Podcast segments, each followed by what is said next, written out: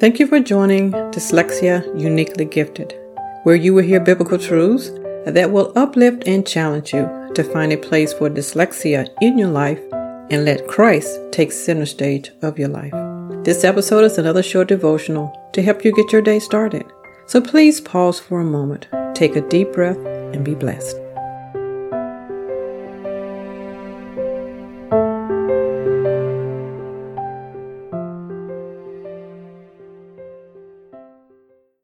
Who is he? This is a series that we will be working on for the next several weeks. With our Bible in hand, let's answer this question. Christ asked his disciples two questions one day as they traveled from Bethsaida to the coast of Caesarea Philippi, approximately 25 miles in distance. Whom do men say that the Son of Man am? Jesus said. And they said to him, Some say that thou art John the Baptist, some Elias, and others Jeremiah, or one of the prophets. He said unto them, But whom say ye that I am? This is Matthew 16, 13 through 15. This discussion is one we must enter into because how we answer this question says a lot about how we are responding to life events. Someone once said, and I don't remember who, that Satan lights the fire, but it is Christ who holds steady the dial. And he alone knows when the fire has completed its work of refining our character. This lesson came to bear when my mother had a stroke and suffered greatly. How I answered this question, who is Christ, the day before her stroke, is very different than how I answer that question today. Christ has not changed, but I have.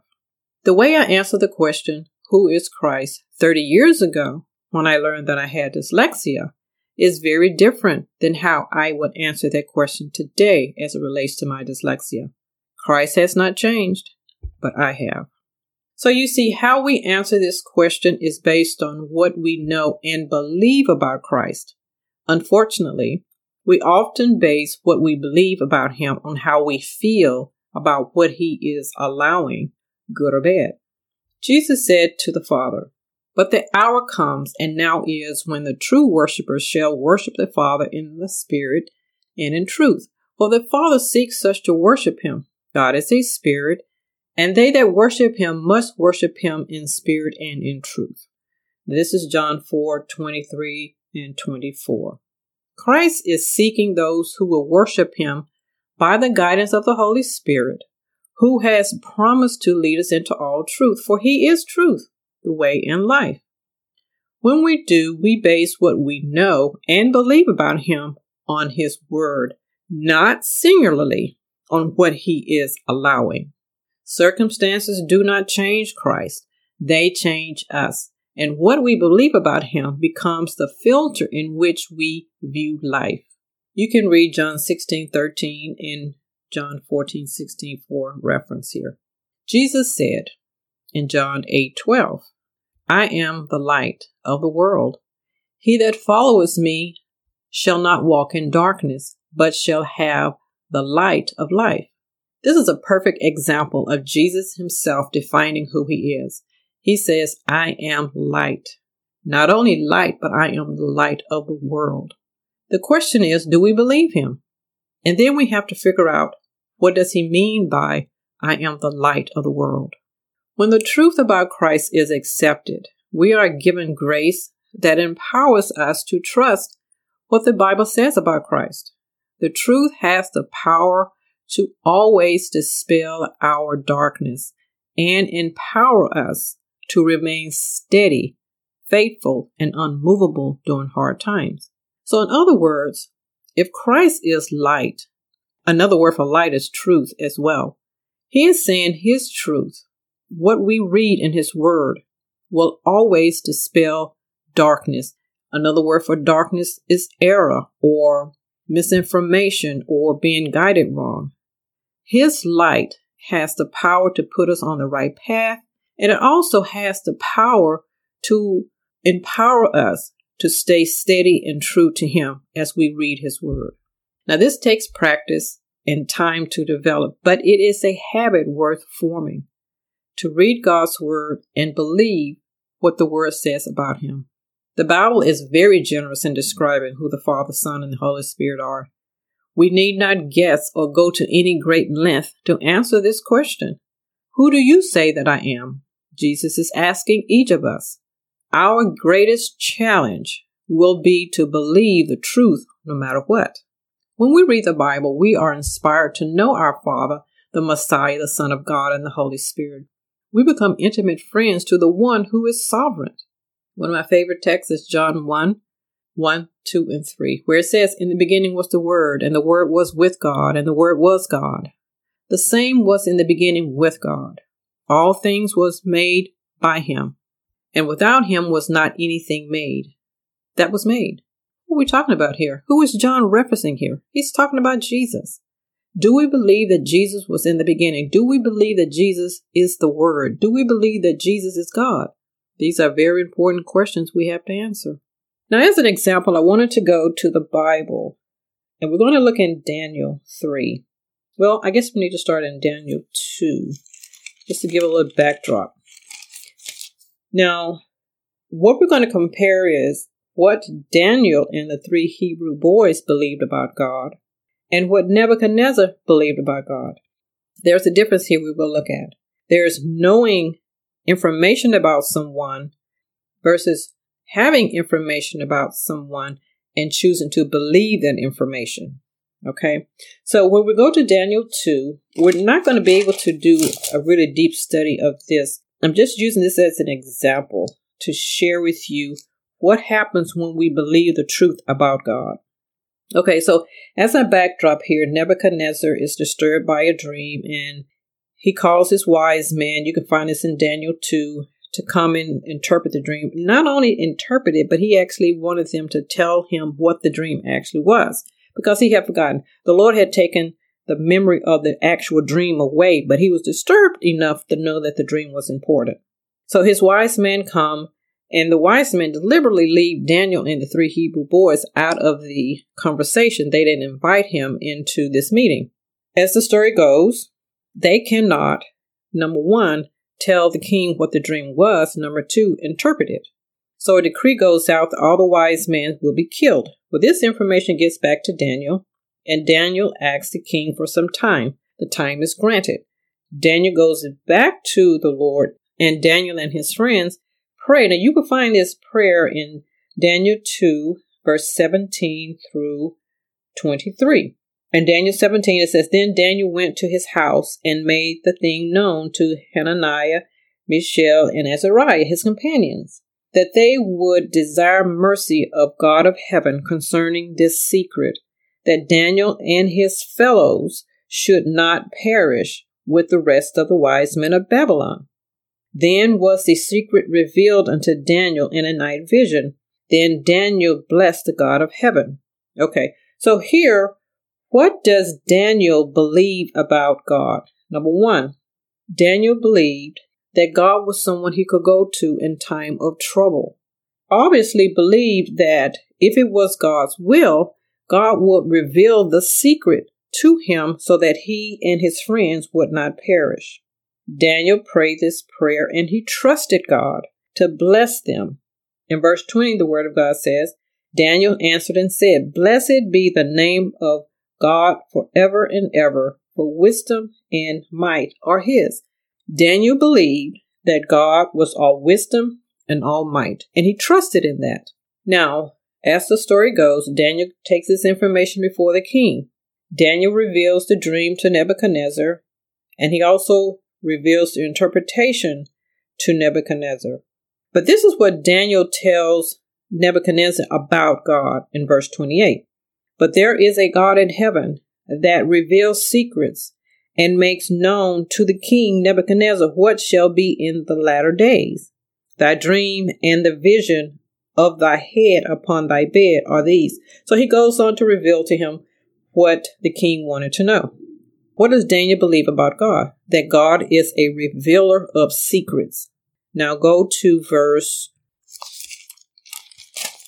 46 of the same chapter. This is chapter 2. It says, Then the king Nebuchadnezzar fell upon his face and worshipped Daniel and commanded that they should offer an oblation and sweet odor unto him. Verse 47 The king answered unto Daniel and said, Of a truth it is that your God is a God of gods, and a Lord of kings, and a revealer of secrets, seeing thou could reveal this secret. Now, what does Nebuchadnezzar now believe about God? I want to take just a brief pause here. I doubt very seriously that Nebuchadnezzar had never heard of the God of Israel. The surrounding nations, if you go to Jeremiah and, and Isaiah, you will find that other nations knew about the God of Israel. They knew that they only worshiped one God. They heard about the parting of the Red Sea and various places in the Word of God where God delivered them. Kings of other nations were not ignorant of this. And I don't believe that Nebuchadnezzar was ignorant of the God of Israel as well. However, 46 and 47 tells us that at this stage, and let's just give Nebuchadnezzar the benefit of the doubt. Let's say, for instance, he doesn't know anything about God. What he knows now, or have been informed, or what I should say, what he is declaring about the God of Daniel and his three friends, is that God is a God of gods, that he is a Lord of kings, and that he is a revealer of secrets. Now, this is interesting because if he is a Lord of kings, Nebuchadnezzar is a king, correct? So Nebuchadnezzar is saying, He is my Lord. Okay. Now, this is just information that Nebuchadnezzar is taken in. He is probably overwhelmed. He is in awe. He recognizes that the God of Daniel has done something great that the other gods could not do, and he is just paying him some homage right now. Let's go on to chapter 3. And I just shared that information just to set up for you that Nebuchadnezzar is aware of this God that the three Hebrew boys are serving. Now, the next scene changes, and Nebuchadnezzar decides to make an image of himself, and he wishes to be worshipped as a god. So he creates this huge monument of himself in this pure gold. His commanding leaders of all these nations come together and worship and bow down and worship him as a god through this image that they have set up. But he runs into a problem.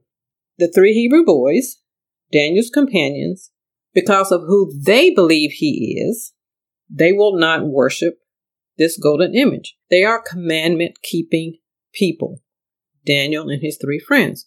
And what does the commandment say? The second commandment tells us that we are not to worship, we are not to make, we are not to serve other gods. And this is what they believe. Now, if you go with me to chapter 3, verse 14, Nebuchadnezzar spake and said unto them, Is it true, O Shadrach, Meshach, and Abednego? Do not ye serve my gods, nor worship the golden image which I have set up? Verse 15. Now, if ye be ready, at any time ye hear the sound of the cornet, and he goes on to name the different instruments. He says, Ye fall down and worship the image which I have made. Well, but if ye worship not, ye shall be cast the same hour in the midst of a burning fiery furnace. And here's the question, he says, And who is that God that shall deliver you out of my hands? Now, this is interesting because early on, when he's talking to Daniel, he tells Daniel who this God is. He says he's a God of gods, he's a Lord of kings, he is a revealer of, of secrets. What does this tell us? It tells us that we can come into possession of information reading the Word of God. We can hear what is said about God, and we can choose not to believe it. Verse 16 tells us Shadrach, Meshach, and Abednego, and answered and said unto the king, O Nebuchadnezzar, we are not careful to answer thee in this matter, meaning we have given this great thought. If it be so, our God, whom we serve, is able to deliver us from the burning fiery furnace and he will deliver us out of thy hand, O king. Now, what does the three Hebrew boys, Daniel's companion, believe about God? They believe that he is a deliverer. And based on the fact that they believe he is the God of gods, that he is the only God, that he is a deliverer, they're willing to go to a fiery furnace. They are willing to die because of what they believe about God. Verse 18 But if not, be it known unto thee, O king, that we will not serve thy gods, nor worship the golden image which you have set up. As you read on, this makes King Nebuchadnezzar very, very angry to the point he says that he wants the fiery furnace heated even seven times hotter. Now, because it was the will of God that the Hebrew boys not die in this fiery furnace, because the Hebrew boys believe that God is a deliverer, and at this point, the Lord is making a point that He is truly the God of all gods. God allows His three faithful servants who believe that He is a deliverer to be cast in the fiery furnace. Now, this is significant because the Hebrew boys could have prayed, Lord, do not let me be cast in the fire. And maybe they did, we don't know. But the point is, we can ask God to deliver us from something, but we don't know at what point He will deliver us. If He chooses to deliver us at all, it is totally up to Him. We must trust that He is a deliverer and trust that He will deliver us when it best serves His purpose. They're cast into the fire. Chapter 3, verse 24. It says, Then Nebuchadnezzar the king was astonished and rose up in haste and spake and said unto his counselors, Did not we cast three men bound in the midst of the fire? And they answered and said unto the king, True, O king. Now, verse 25. He answered and said, Lo, I see four loose, four men loose, walking in the midst of the fire, and they have no hurt, and the form of the fourth looks like the Son of God. God showed up. At what point did he show up? They believed that he was going to deliver them. He said he is a deliverer. They believe he had the power to deliver them. And that's exactly what he does. Here's a challenge for us. We want to dictate to the Lord when deliverance take place. And the Lord is asking us to trust him. I'm going to deliver you, but I will decide when and how. I will even decide why.